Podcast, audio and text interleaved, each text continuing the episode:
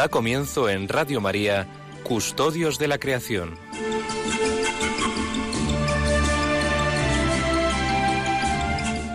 Dirigido por Lorena del Rey.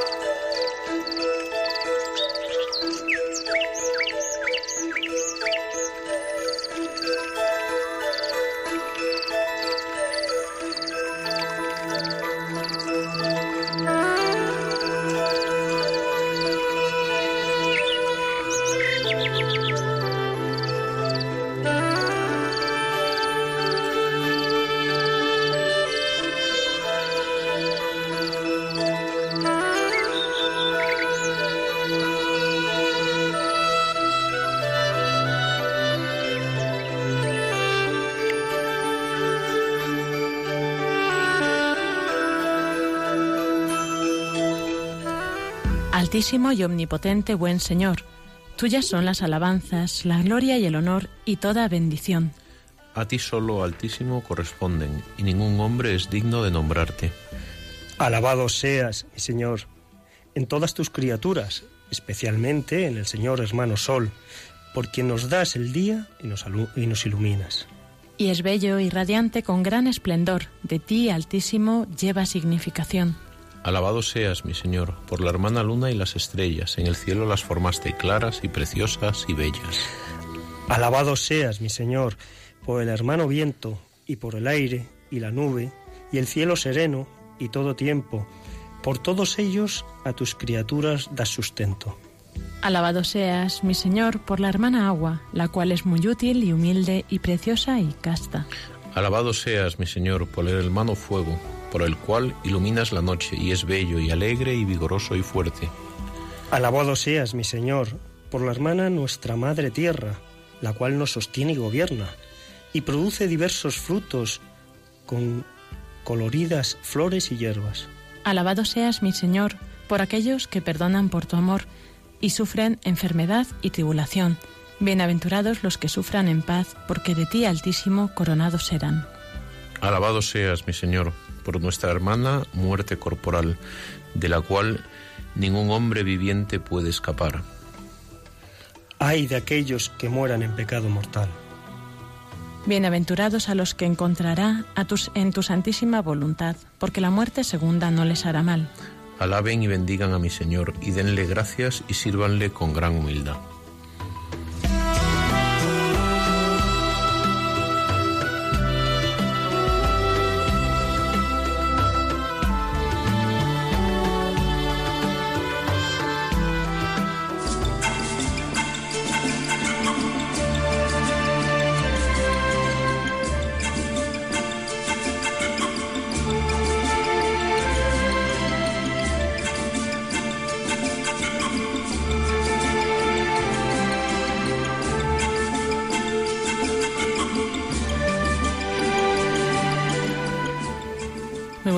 Muy buenas tardes, queridos oyentes de Custodias de la Creación. Bienvenidos un sábado más a este programa que hacemos aquí cada 15 días, alternándonos con el programa de Raíces, con nuestro compañero Ángel Misut. Y bueno, pues aquí empezamos otra jornada más para compartir pues, los, beneficios, los beneficios de la creación, también en este tiempo pascual, con gran alegría. Y además hoy un día de celebración. Eh, pero antes de revelar nada más, voy a presentar a mis compañeros. Pablo Martínez, Anguita, buenas tardes. Buenas tardes a todos, queridos oyentes. ¿Qué tal? ¿Bien? Pues muy bien, un sábado precioso de primavera, ¿verdad? Da gusto ver cómo... Ayer estuve saliendo a pasear por el Pardo, ya están las, las jaras con sus flores blancas, estamos en plena primavera, hay que salir a disfrutar. Hoy ha salido al campo nuestro compañero Iván, buenas tardes. Muy buenas tardes, efectivamente. Vienes ahí bien ambientado, ¿no? Sí, pensaba que hablamos que no iba a poder, pero bueno, al final pues me he adelantado y, y puedo estar con ustedes, que estoy encantado como, usted, como ustedes pueden imaginarse. Y sí, precioso, muy bonito. Ha empezado el día con un poco de sol, pero luego se ha ido, se ha ido nublando, nublando y una, una especie de cortinilla, pero está muy agradable el tiempo. La primavera Mejor. Es a mí me encanta la primavera. Sí, es una época muy bonita, la verdad. Mm. Y bueno, pues como decíamos, hoy es un día especial que ahora hablaremos en la tertulia. Luego también pues eh, tendremos eh, las llamadas de los oyentes y pues todos los que quieran participar en esta tertulia nuestra con también alguna pregunta que plantearemos. Y bueno, pues también recordad que nos podéis seguir a través de las redes sociales, Custodios de la Creación en Facebook. Buenas tardes. Queridos oyentes de nuestro programa Custodios de la Creación de Radio María. Estamos en el mes de abril. En el mes de abril hay muchos refranes. El más conocido es En abril aguas mil. Pero también hay algunos refranes que nos dicen que cuando el mes de abril pasa con aguas, viene el mes de mayo florido y precioso. Un mes de abril lluvioso trae un mes de mayo precioso. El mes de abril se caracteriza en la naturaleza que nos rodea por tres cualidades. La primera porque empiezan a salir, ya están grandes, las veo yo ahora desde aquí, desde los estudios de Radio María, las hojas de los árboles que las han perdido ya están grandecitas. El segundo por los sonidos. Los sonidos en los cuales me quedo con dos sonidos. El sonido del tinar de los pájaros en sus lances amorosos y el sonido tranquilo por las noches eh, de las en medio de una soledad inmensa de, las estrellas, ese sonido de las, las aves, eh, las ranas croar, ¿no? Sobre todo las aves de fondo y las ranas. Pónganse al lado de un riachuelo en el mes de abril y el sonido de las ranas es precioso hay más sonidos. Por tanto, hojas, sonidos y lo tercero que caracteriza a la naturaleza del mes de abril es esos cielos tan bonitos. Después de un día de lluvias en abril, el cielo queda de una preciosidad grande. Ha sido limpiado, está diáfano. El mes de abril es el mes de la primavera junto con el mes de mayo. El mes de abril es el mes ideal para pasear en Castilla-La Mancha, en Andalucía, en cualquier sitio de España, al lado de las jaras, de los romeros, de los cantuesos, de todas esas flores pequeñitas, aromáticas que van a empezar a salir, pero sobre todo las hojas, ¿no? El otro día eh, un amigo mío venía de, de Ávila y fui allá a su casa a llevarle, era un amigo más bien una amiga mía, la llevaba a su casa, ya viuda, y habían plantado un naranjo. Era precioso el olor del naranjo. Era el domingo de resurrección. Y entonces yo dije, voy a ver si voy a intentar que plantemos aquí naranjos en, en mi casa, porque el olor del naranjo se me había olvidado. Habla uno de los hermanos Machado, habla de, de que él nació en un patio de naranjos, en una de sus preciosas poesías. Bueno, pues el mes de abril eh, nos, nos llena de gozo. Yo quisiera desde aquí mandar mis recuerdos fundamentalmente a dos comunidades autónomas. A la comunidad autónoma de Castilla-La Mancha, donde en tantos lugares de Castilla-La Mancha van a empezar y a disfrutar con, con esos olores tan preciosos, ya preparando lo que va a ser algún día la procesión del Corpus de Toledo.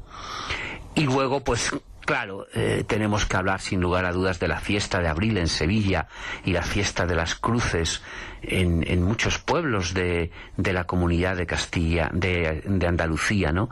Tantos pueblos que hacen la fiesta de los patios y la fiesta de las cruces, ¿no? En Córdoba, por ejemplo, ¿no? Pero en tantos pueblos. Pues nada, demos gracias a Dios y disfrutemos de este mes de abril. Creo que mañana, domingo, la iglesia pues celebra una fiesta grande, ¿no? Es el domingo después de resurrección. Y en algunas partes de Salamanca hay una romería que se hace entre la dehesa, muy bonita, que se llama, esta romería recibe el nombre de Vía Lucis, no Vía Crucis. Vía Crucis es la vía de la Cruz del Señor, las 14 estaciones. Pues en Salamanca, promovido por un sacerdote encantador, yo la he hecho dos años, lo que pasa que este año no la puedo hacer, se realiza el Vía Lucis, la vía de la luz.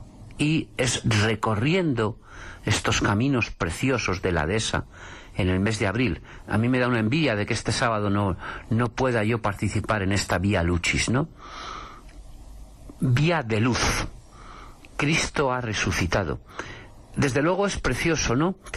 Pensar que las fiestas de la Iglesia están muy unidas a las fiestas de la naturaleza. Mi suegro, que en paz descanse, un santazo, eh, escribía en un libro, lo ha escrito en muchos libros, y lo contaba siempre, por qué se celebra el Viernes Santo. Eh, ¿Por qué se celebra en un día concreto? Quiero decir, porque es hoy el Viernes Santo. Y es porque el Viernes Santo es el primer viernes después de Semana Santa en el cual hay luna llena. ¿Para qué? Para que celebremos con esas procesiones magníficas que hemos tenido el Viernes Santo con la luna llena, ¿no? Bueno, pues es lógico, por tanto, que después de ese Viernes Santo, Cristo ha resucitado, nosotros hagamos la vía de la luz el Vía Lucis. Yo les recomiendo a ustedes, ya sé que algunos pues no son católicos los que nos escuchan, que se den un paseo pequeñito y recen despacito una Ave María. Una Ave María despacito, pidiendo pues por todos el problema más grande que tengan ustedes, que seguro que tienen algún problema. Yo tengo cientos de problemas. No piensen ustedes que yo porque les hable aquí no tengo problemas. Y Lorena tiene problemas, y Pablo tiene los problemas, Iván tiene problemas. Todos tenemos problemas. Pero esos problemas se hacen un poquito más pequeños, se empequeñecen cuando construimos ese vía luchis, esa vía de la luz de Cristo resucitado paseando en nuestro Madrid y, rezamos un Ave María. Por tanto, mi editorial, me van a perdonar, va a acabar rezando un Ave María. Dios te salve María, llena eres de gracia. El Señor es contigo. El Señor resucitado es contigo. Bendita tú eres entre todas las mujeres. Y bendito es el fruto de tu vientre, Jesús. Santa María, Madre de Dios, Madre de Cristo resucitado, Santa María, ruega por nosotros que somos pecadores, ahora y en la hora de nuestra muerte. Amén. Que hagan su vialuchis paseando donde puedan, mirando al cielo. Muchas gracias.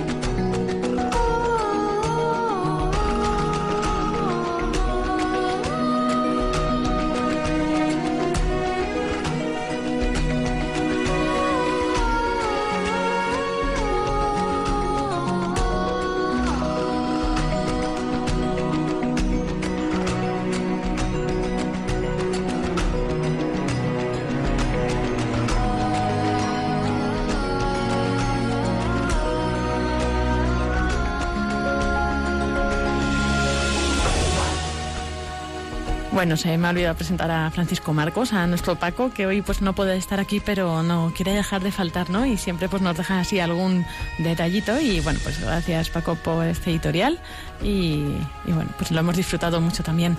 Y hoy, pues como comentábamos, hoy es el Día Internacional de la Madre Tierra. Y bueno, pues esto es muy bonito, ¿no? Que todos nos unamos hoy para recordar que el planeta y el ecosistema pues nos ayudan a tener la vida, a sustentarla.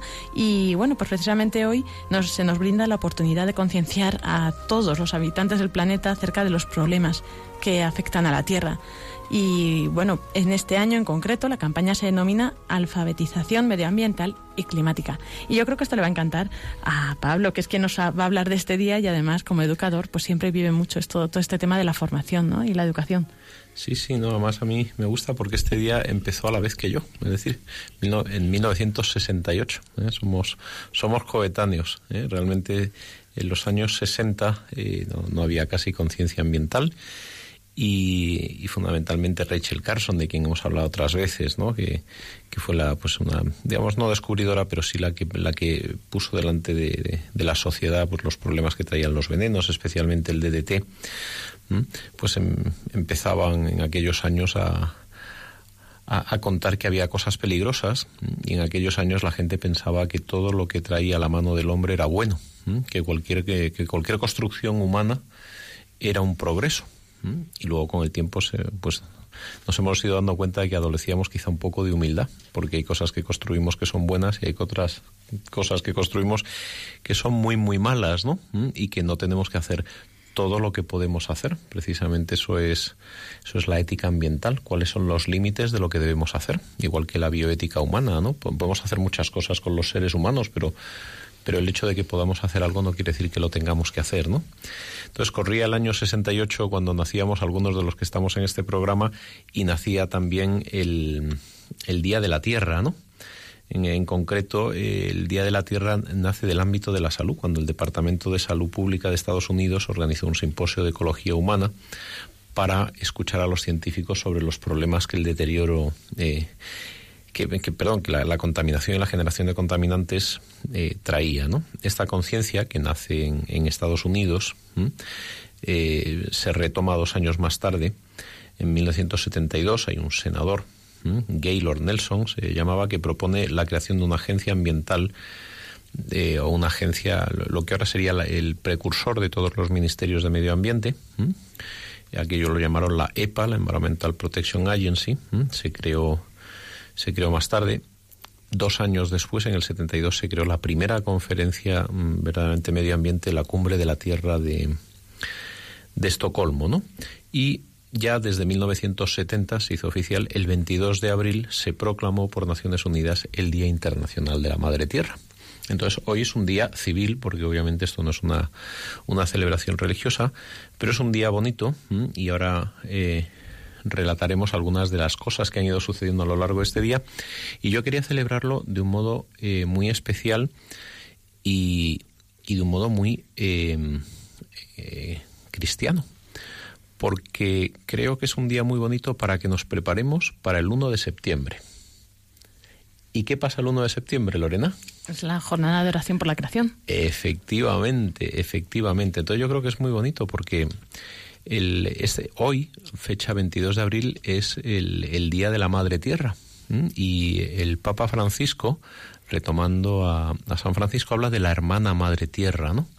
Entonces, nosotros como cristianos, eh, oye, pues qué suerte que, tengamos esa conciencia de Madre Tierra, pero también cuando tenemos de hermana Madre Tierra, le estamos añadiendo que no solo es madre, porque nos da sustento, porque nos permite vivir, sino que es hermana, y esto significa que hay un Padre más allá, ¿no? Y entonces es, muy bonito que esta, que esta Madre Tierra también sea nuestra hermana en un camino hacia, hacia el Señor. De, Él venimos y, y, hacia Él vamos juntos, toda la, todas las criaturas, toda la, toda la creación. De ahí viene la, solidaridad cristiana profunda con todas las criaturas, de que todos, todas las criaturas procedemos y estamos destinados a, a Dios, a ese misterio, y por lo tanto somos una creación que tiende a su creador. Por eso yo creo que es muy bonito, y hoy es mi, mi propuesta para quienes nos escuchan, que preparemos el 1 de septiembre, que es la Jornada Mundial de oración por la creación que instituyó el Papa Francisco hace dos años y en la cual nos pide a los cristianos que tomemos conciencia de todo esto que otras personas, como hemos visto, por ejemplo, el senador Gaylord Nelson y otras muchas personas que han ido trabajando para que exista el Día de la Madre Tierra, pues partiendo de esta realidad, de esta conciencia que, se nos ha dado pues por muchos grupos eh, ambientales y por gente de buena voluntad, nosotros construyamos nos unamos a, esa, a, ese intento de, bueno, pues de, de, cuidar la tierra, pero que también sepamos poner este cuidado en manos del Señor. Y por eso lo que nosotros como cristianos, además de nuestro compromiso individual en nuestras asociaciones de conservación, en, nuestras organizaciones, en nuestra vida familiar, en el cuidado que ponemos en reciclar o en nuestra admiración por la naturaleza, además de estas labores, que como hemos visto se vienen concienciando de un modo avalado por Naciones Unidas desde 1970, también invitemos a todas las personas a, rezar juntos, a pedirle al Padre por, por la, para que seamos buenos custodios de la creación. Entonces, coincidiendo, el, el miércoles pasado tuvimos una, una, reunión muy bonita, se llama la Comisión Ortodoxo Católica, y entonces están los pues, representantes de la Iglesia Ortodoxa, de, las, de la Iglesia Caldea Siria Católica y de la Romana Católica, y con una serie de, de, personas, ya es el segundo año que en Madrid se, se está preparando la Jornada Mundial de la Creación. Y entonces el año pasado fue el primero, también fue el primer año que lo, sugirió el Papa tras la encíclica, y el 1 de septiembre pues se hizo una pequeña celebración con una mesa redonda y luego se fue caminando eh, por la Casa de Campo de Madrid hasta llegar a un pequeño monte que está un poquito más allá de, del lago y allí pues se hizo una vigilia de oración. Entonces aquel año era el primero, fueron pues eh, no muchas personas, no más de 200 o 300, pero este año la cosa va creciendo, es la segunda jornada y esto pues eh, va cogiendo solera. Y este año la Jornada Mundial de la Creación en la Diócesis de Madrid se dedica a la custodia del agua porque cada año hay un tema y cada año pues se invita a personas de la sociedad civil y al mismo tiempo a personas eh, religiosas para que juntos todos nos unamos en oración por la creación. ¿Cuál es mi mensaje en este día de la, herman, de la Madre Tierra? Bueno, pues que los cristianos eh, empecemos a tomar conciencia de que se nos aproxima la jornada de la oración por la hermana Madre Tierra. Y entonces, en, pues en nuestras comunidades, eh, a lo mejor en, nuestros pueblos, en nuestras parroquias, podemos empezar a plantear qué podemos hacer el 1 de septiembre. Podemos hacer una pequeña vigilia, podemos salir a, podemos salir al campo a dar un paseo y hacer allí una pequeña oración, podemos hacer una misa en, en un sitio bonito de montaña.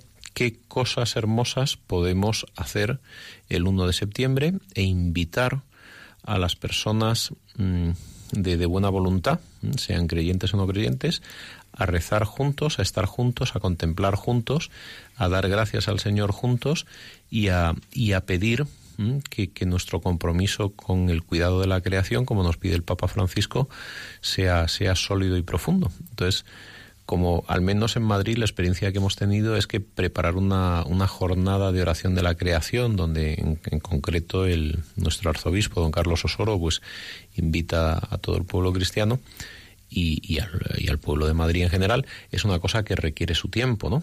Pues por eso mismo yo invito a que las parroquias, gente que nos esté escuchando, empieza a plantearse si a lo mejor el 1 de septiembre, que ya no es un calor asfixiante, que es un momento donde ya, ya están las uvas que se pueden comer, el maíz que se puede desgranar, las zarzamoras, y alguna ya está moradilla, etcétera. En fin, septiembre es un mes delicioso para, para tomar el postre en el campo, postre que se puede recoger allí mismo en líneas generales vaya a ser que alguien me esté diciendo, oye tú, que a ver si se meten en mi finca, ¿no? Pero bueno, ese es un momento delicioso para salir al campo, que a lo mejor es un buen momento para empezar a plantear qué cosa bonita podemos hacer con mi comunidad, cómo lo organizamos desde ya y, cómo nos unimos a esta petición del Papa Francisco. Eh, fíjense qué propuesta más bonita, que ya hemos hablado otras veces hemos hablado de, de, que la naturaleza, qué iglesia más bonita, ¿no? En la propia naturaleza, como ha dicho Pablo, poder hacer allí eh, celebrar una misa. Eh, eh, es una iglesia preciosa, la naturaleza. Eh, imagínense los árboles que son las columnas de, del templo y, y, el cielo la bóveda, ¿no? Y ya lo hemos comentado otras veces, es una idea preciosa, realmente el poder celebrar ahí una misa en, en el campo. Además hay árboles que son como catedrales, ¿verdad, Iván? De cierto, grandes y bonitos. Cierto, cierto. Hemos estado hablando hace un rato de algunos árboles que son verdaderamente magníficos, que bueno, luego si tenemos un rato pues ya les comentaremos. Pablo lo que quiere es hacer una vigilia en mitad de, de una viña ahí. Bueno, hombre, una viña el, viñador tendrá que estar de nuestro lado, porque si no le vamos a dejar la viña hecha polvo. Sí, porque se va a resentir la vendimia. Si, no, entre, que nos comemos las uvas y le pisamos la tierra, este no vuelve a celebrar el Día de la Creación. Pero hay muchos sitios en el campo preciosos y maravillosos, praderas, bosques, eh, no hay un solo pueblo en España que se pueda decir que no tiene un lugar entrañable en, el que estar un rato. Y fíjense lo que acaba de decir Pablo, de pisar la tierra, la tierra, la madre tierra, ¿no? Y nos permite, o sea, está creada por Dios para que permitirnos también andar sobre ella. Y, muchas veces ustedes piensan, bueno, pues lo más normal, tierra firme, ¿no? Cuidado, porque eh, si espero que no hayan experimentado, pero si han experimentado alguna vez un temblor de tierra importante, uno no viene, mm, siente que la tierra está tan firme debajo de sus pies. No es la misma sensación que el agua, que uno tiene como si estuviera en el agua, pero es una sensación extraña. Y el permitirnos pisar la tierra, fíjense que algunos árboles eh, se están algunos árboles de especial especialmente notables se protegen, si se han dado cuenta, pues, se me ocurre el árbol de Tule en, en, México, que es el árbol con mayor diámetro que hay sobre la Tierra, que tiene 11 metros, 11 metros, más de 11 metros de diámetro, de diámetros, no de cuerda, ¿eh? de cuerda es como tres veces más. Eso es como... Cuerda, lo que es el perímetro, o sea que si rodeamos abrazando el, el árbol, es tres veces más, aproximadamente unos 33 metros que se dice pronto que son muchas personas abrazadas a ese árbol, pues si ustedes se dan cuenta, protegen con una pequeña valla alrededor del árbol para que la gente no se acerque ya no solo hacer señales y marcas, que siempre alguien quiere hacer señales en los árboles, no, para decir, bueno, que he estado aquí en fecha de no sé cuándo, en tal fecha y soy fulanito de tal, pero es que además al pisar cerca del árbol eh, la estructura mm, de las raíces se altera y cambia notablemente porque se compacta el suelo y no, lo, no puede captar los nutrientes y el agua de la misma, de la misma manera. ¿Cuánto sabes de árboles? Es nuestro experto en árboles. No lo bastante, porque eh, es un tema tan bonito que siempre... Pero hoy que estamos en, en tiempo de resurrección, eh, siempre yo pienso que cuando las eh, tú hablabas de un movimiento de tierra no decían que, que, hubo como un pequeño temblor no cuenta el, relato del evangelio que hubo un temblor.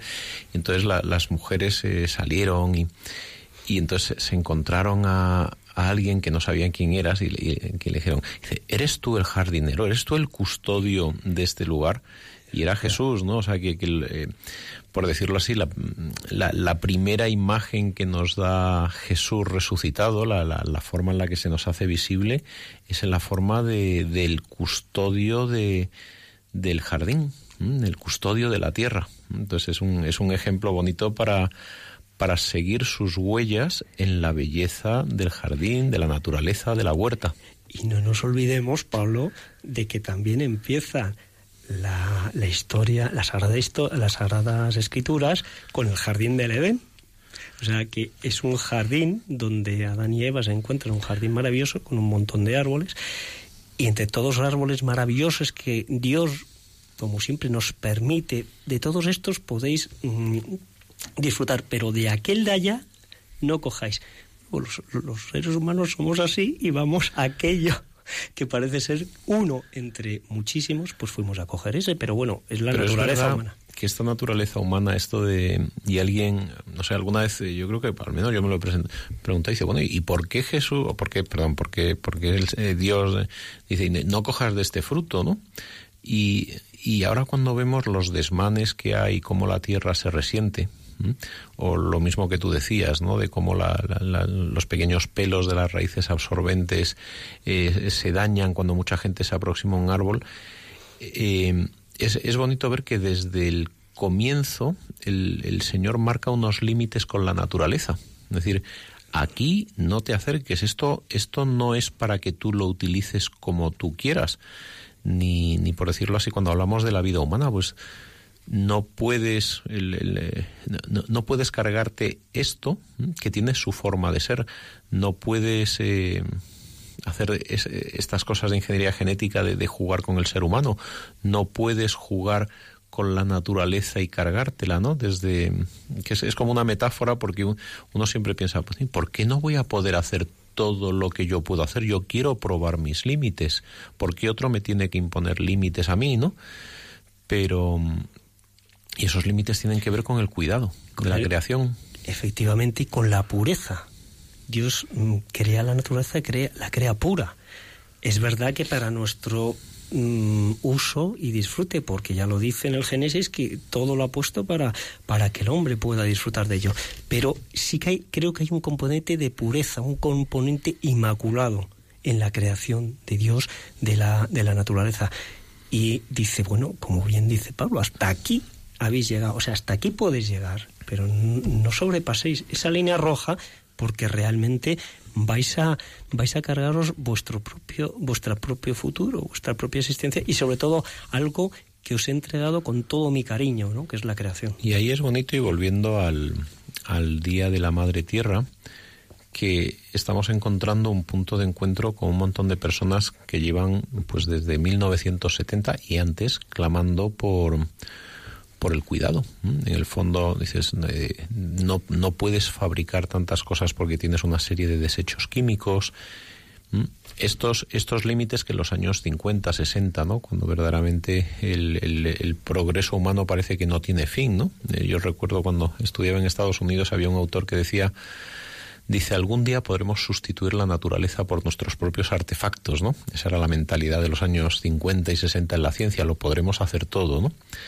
Entonces yo creo que es, es un momento de encuentro porque mm, quizá para quienes no, no han vivido la, la, fe desde pequeños, hay mucha gente que considera, dice, bueno, es que este, los cristianos sencillamente es una, religión normativa de éticas, ¿no? Es no puedes hacer esto, no puedes hacer lo otro, etcétera, ¿no? Y, y primero no es así, pero es verdad que desde, desde el primer momento en la tradición judío-cristiana se ponen unos límites que a veces cuesta entender pero es, es bonito porque en, la, en, en esta jornada de la, de la Madre Tierra, en el fondo, lo que nos estamos encontrando son como mm, dos culturas, mm, una cultura religiosa y una cultura secular, mm, más, más ecologista, donde ambas se han dado cuenta que hay unos límites que no debemos superar. Y, y qué, qué, es lo que nosotros aportamos? Nosotros aportamos muchas cosas. En primer lugar, que el, cariño es decir, que la admiración que tenemos por la naturaleza, eh, igual que uno, pues eh, yo admiro y, estoy fascinado con mi mujer, no es, un, no es una admiración y fascinación vacía, sino que es, eh, que es lo que se corresponde con un cariño, es decir, que somos queridos, ¿no? Los cristianos tenemos esa certeza de que a través de la, de la belleza de, pues, de las orquídeas, de los conejos, de la primavera, de las jaras, que decía Paco, se nos manifiesta que somos tremendamente queridos, que somos, que somos preciosos a los ojos de Dios, ¿no? Que al mismo tiempo, como, como tú dices, hay, hay una hay, hay una, algo mm, prístino, precioso, inmaculado en, la naturaleza y que tenemos que aproximarnos con distancia, con respeto. Eso, eso es la pureza de corazón. Aproximarte siempre sabiendo que aquello a lo que te aproximas tiene una forma de ser, una dignidad, un valor y que solo desde una distancia adecuada, manteniendo determinados límites, puedes entenderlo, ¿no? Si, em, si rompes algo, si lo disecas, por decirlo así, y te cargas parte de su función, ya no entiendes cómo son las cosas, ¿no? Es decir, eh, una naturaleza muerta la puedes diseccionar y puedes, puedes saber de anatomía, pero no entiendes bien las funciones, la funcionalidad de la anatomía, hasta que no la ves funcionar, ¿no? Es decir, no puedes entender cuál es la dinámica entre zorros y conejos bien, bien, hasta que ves que un zorro lo que hace es correr para comerse un conejo. Es verdad que lo puedes deducir por su anatomía, ¿no? Entonces, la naturaleza humana y, en general, ¿no? Lo que es eh, lo que es nuestra virtud de la pureza, que en el fondo es saber tener la distancia adecuada para mirar a la totalidad de las cosas, para que no, para que no por poseer algo eh, vayamos a pensar que lo entendemos en su totalidad, porque las cosas siempre reflejan un misterio, reflejan un, eco de un eco que palpita, que eh, como una, sí, como como uno con un, que es del Señor que está ahí, ¿no? Entonces yo vuelvo a lo mío, yo soy siempre muy reiterativo, ¿no? El, pensar que, podemos pasar de, de que podemos compartir con el mundo más secular. No solo que la Tierra está en peligro y que queremos salvarla, sino que tenemos vocación para cuidarla, que somos custodios y que al mismo tiempo cuando hacemos esto estamos en estamos en armonía con el cosmos, por decirlo en un lenguaje, o estamos mirando de cara al Señor, pues es una riqueza que tenemos que compartir con todos nuestros hermanos. Y yo creo que recogiendo un poco toda esta tertulia, ¿no? Volviendo al lema que teníamos de la educación este año, ¿verdad? La alfabetización ambiental y climática, pues es bueno eso, pues hoy ver esta pata también, ¿no? De la educación, de formarnos y bueno, pues no solo a lo mejor por intentar crear esa conciencia ambiental, sino también pues eh, para que haya gente que sea capaz de conseguir un desarrollo de tecnologías y empleos que sean respetuosos con el medio ambiente, ¿no? Al final conseguimos que todo esto esté eh, cale en la sociedad y luego sin perder ese otro punto de vista que decías Pablo de la oración, por eso esa jornada eh, de oración por la creación tan importante, porque al final por mucho que hagamos, si no está la oración de fondo, pues tampoco eh, tiene sus frutos. Y igualmente lo que proponías de ah, pues, crear así estas actividades relacionadas, pues nosotros encantados de recibirlas, todas las informaciones que tengáis y darlas a, a conocer, ¿no? Y, por ejemplo, pues ese es el caso de eh, nuestros compañeros y amigos de la Cátedra de Ética Ambiental Fundación Tatiana Pérez de Guzmán el Bueno, que pues desde la Universidad de Alcalá de Henares realizan muchas acciones muy buenas también encaminadas a esto. Y esta tarde nos va a contar un poco más Mario. Muy buenas tardes, Mario. Hola, buenas tardes. ¿Cómo estás? Muy bien, ¿vosotros qué tal? Bien, bien, bien, bien. Y bueno, pues tenéis, yo creo, actividades muy interesantes y de vez en cuando, pues eh, cuando nos llegan intentamos darle voz, pero bueno, hoy como te tenemos a ti, pues así ya tú nos cuentas. ¿Qué estáis planteando para este verano?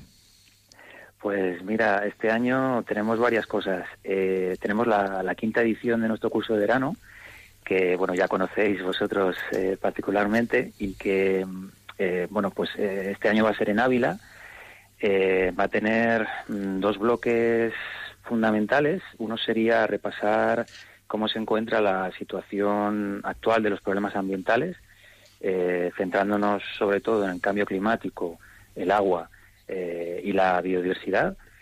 Y después, pues cuáles son las, las respuestas ¿no? a esta situación.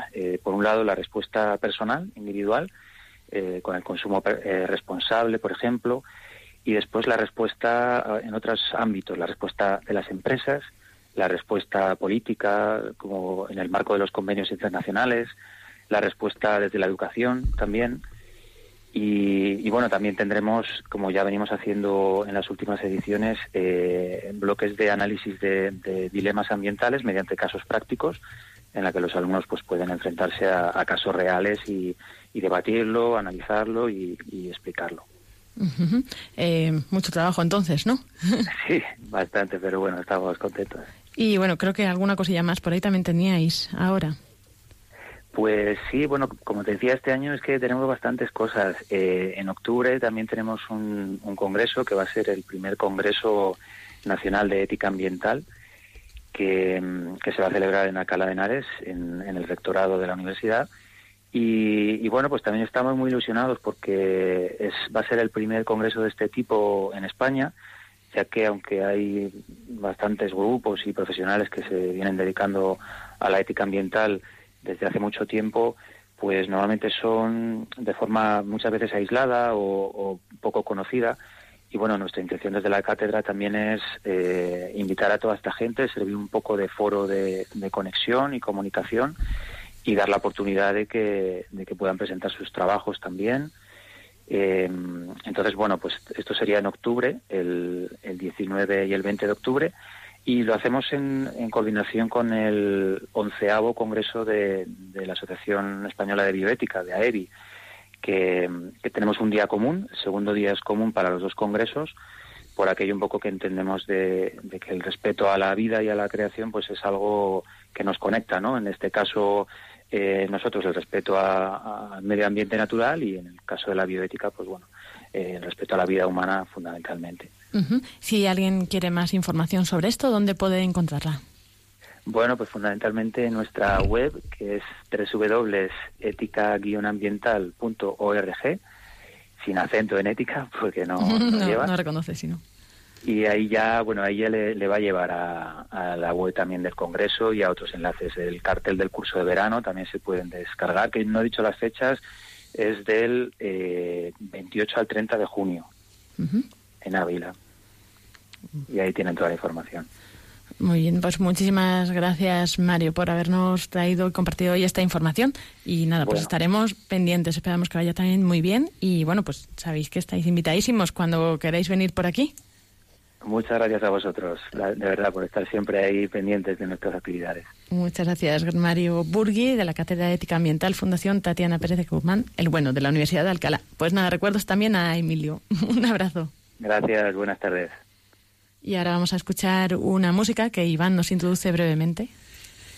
Sí, eh, vamos a oír el, el fragmento de la banda sonora de La Pasión de Cristo, mm, no sé si recordarán ustedes, el director Mel Gibson y el, director o el compositor de la banda sonora es John Debney. Eh, esta es el fragmento concretamente de la resurrección. Y bueno, hay un color, un, colorido de, instrumentos fabuloso y bueno, podrán ustedes disfrutar de ello. Y mientras aprovechamos para decir el número nuevo en el que tenemos podemos atender vuestras llamadas, preguntas, también pues compartir vuestras cuestiones, sugerencias o inquietudes, ¿no? Y entonces eh, ahora mientras la música podéis llamar si queréis. El número al que pueden llamar es el 91 00 59 35 1. Repito. 910 059 351.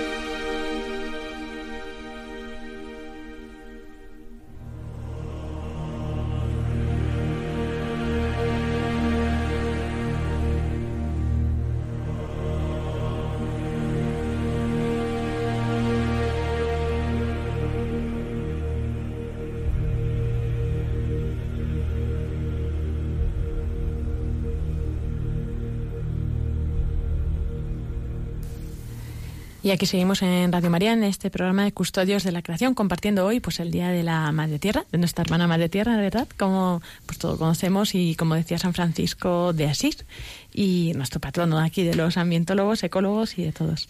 Y bueno, recordamos el teléfono de llamadas en directo 91 00 59 35 1. Repito, 91 00 59 35 1 por si queréis compartir, pues eso, pues mm, ir pensando vuestras propuestas también para la jornada de oración que Pablo nos animaba. Y eh, Iván, creo que hoy tienes una noticia que compartirnos sobre árboles. Hoy no vamos a hablar todo lo de los árboles como siempre, pero bueno, coméntanos. Sí, hay alguna noticia. Bueno, bueno, sí, eh, eh, es una noticia, bueno, pues, ha salido hace tiempo, pero es realmente reciente para la trascendencia que tiene, ¿no? Esta noticia viene ya del año, por allá, por el año dos, 2000, del 2012. Se descubrió en, en Dalarna, la provincia de Dalarna, eh, se descubrió eh, un, un árbol que es el árbol más viejo del mundo vivo. Hasta entonces el árbol que, que ostentaba ese título era el llamado Matusalén, el árbol Matusalén que está en los Estados Unidos. Y, que tenía la friolera de 4.880 y tantos años. No recuerdo exactamente, pero sí, 4.847 años. Hay, una particularidad muy importante sobre estos árboles, igual que el árbol más alto del mundo, Esperión, que tiene 115 eh, metros y medio, es como unos treinta y tantos metros, 33 metros. Si se hacen ustedes una idea, las torres de Madrid Mm, no, 33 pisos. perdón, me corrige bien Pablo, treinta y tantos pisos, 33 pisos. Si hacen ustedes una idea, las torres de Madrid, las cuatro torres de Madrid, una de ellas tiene una lucecita verde parpadeando que, que es, para eh, que reconozcamos que ahí está eh, la, el sagrario, Pues háganse una idea, miren hacia arriba y es esa luz como referencia unos dos, tres pisos más arriba. Bueno, pues este árbol lo conocen solo mm, en el mundo, se cree su localización, por lo que hemos hablado antes, porque no vaya la gente a estorbarle al árbol una docena de personas en el mundo. Conocen la, localización de este árbol. Con Dalarna no, existe, no ocurre exactamente igual porque el doctor Kuhlmann, que es el geógrafo que lo descubrió, pues han ido varios equipos de investigadores y resulta que en la parte aérea tiene 600 años, que es una picia. Eh, en el último programa, en el último programa la parte aérea tiene 600 eh, años, pero la cepa de la que nace la parte aérea eh, tiene 9.950 años. Muy próximo a la última glaciación. Eso es echar raíces. Eso Totalmente. sin ninguna duda. Y imagínense, ¿no? si nos hacemos una idea, decimos, bueno, pues hace dos mil años vino nuestro Señor Jesucristo a la tierra, ¿no? Pues, pues es mm, cuatro veces más allá. Cuatro veces más allá. o sea que años le contemplan. Es que ha contemplado mucha historia de la humanidad, este, este árbol. Mm, ¿Qué, pasa? Que haya habido un poco de conflicto respecto a este árbol porque los norteamericanos decían que su árbol, Matusalén, era el más viejete, el más abuelo de toda la Tierra y, bueno, pues con las pruebas de carbono 14 se ha demostrado que efectivamente ni siquiera con una técnica tradicional que es la que suele utilizarse, que es el, el, contar anillos, los anillos de crecimiento, si ustedes mm, no lo saben, pues mm, eh, los anillos de crecimiento dan el cada año de, al contarlo en la sección del tronco, cada año de vida de ese árbol. De hecho, hay estudios muy interesantes sobre cómo eh, funciona el clima en función del grosor de, esos anillos de crecimiento. Pues con el carbono 14 se ha demostrado que efectivamente tiene 9.900 años. Eh, mm, yo sé que ustedes piensan que es, mm, perdón, 9.900 les he dicho, no, 9.550 años, perdón.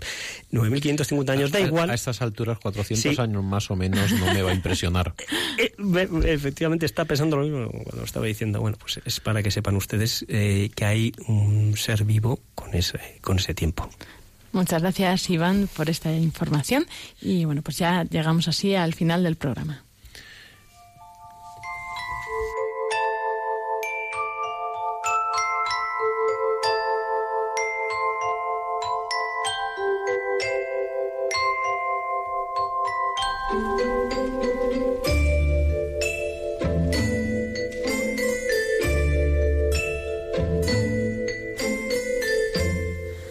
Pues ya así, como decíamos, llegamos al final de este programa de Custodios de la Creación, hoy tan interesante, celebrando este Día de la Hermana Madre Tierra. Y bueno, pues gracias a estos compañeros por estar aquí una vez más. Eh, Pablo Martínez Anguita, muchas gracias. Recuérdanos qué es lo que tenemos que hacer. Gracias, no, yo, yo espero que, pues que eh, a comienzos de septiembre tengamos un programa de micros abiertos y muchos de ustedes nos cuenten cuáles han sido sus iniciativas en sus pueblos, en sus parroquias para celebrar el, la jornada de, de oración por la creación, que será el 1 de septiembre. Si queréis encontrar a Pablo, estará en medio de una viña haciendo la oración. No, estaré en la jornada de, la creación aquí en Madrid, en la Casa de Campo, a la cual invito a todos los madrileños. Y como decíamos... Invito en nombre, obviamente quien invita es el arzobispo, pero yo me sumo y les invito a que nos acompañen porque habrá limonada ecológica gratis para todos los que vengan. y oraciones gratis también. bueno, y también es recordar e invitaros a, que nos enviéis vuestras propuestas, las que tengáis, las que surjan, las que trabajéis eh, para esta jornada de oración de la creación. Tenemos el Facebook, Custodios de la Creación, también nos las podéis hacer llegar a través del mail, custodios de la creación, arroba radiomaria.es custodios de la creación arroba radiomaria.es. Bueno, está y cualquier otra propuesta o pregunta, sugerencia. Iván Renilla, también muchas gracias por traernos hoy, como siempre, tanta información, la pausa musical, pues, los árboles. Encantado y bueno, yo, disfruto muchísimo, ¿no? Eh, trayendo la música, más le dije, Lorena, déjame. Y dice, sí, sí, venga, tú trae la música. ¿Cuándo no disfrutas tú?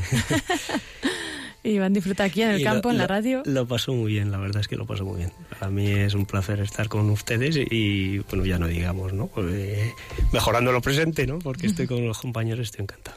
Y un saludo muy fuerte a Paco, Francisco Marcos, que siempre nos acompaña de una forma u otra. También pues, te hemos tenido muy presentes. Eh, nos encontramos dentro de 15 días, el próximo 6 de mayo, en otra edición de este programa de Custodios de la Creación.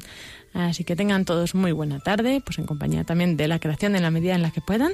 Y un saludo de quien les habla, Lorena del Rey.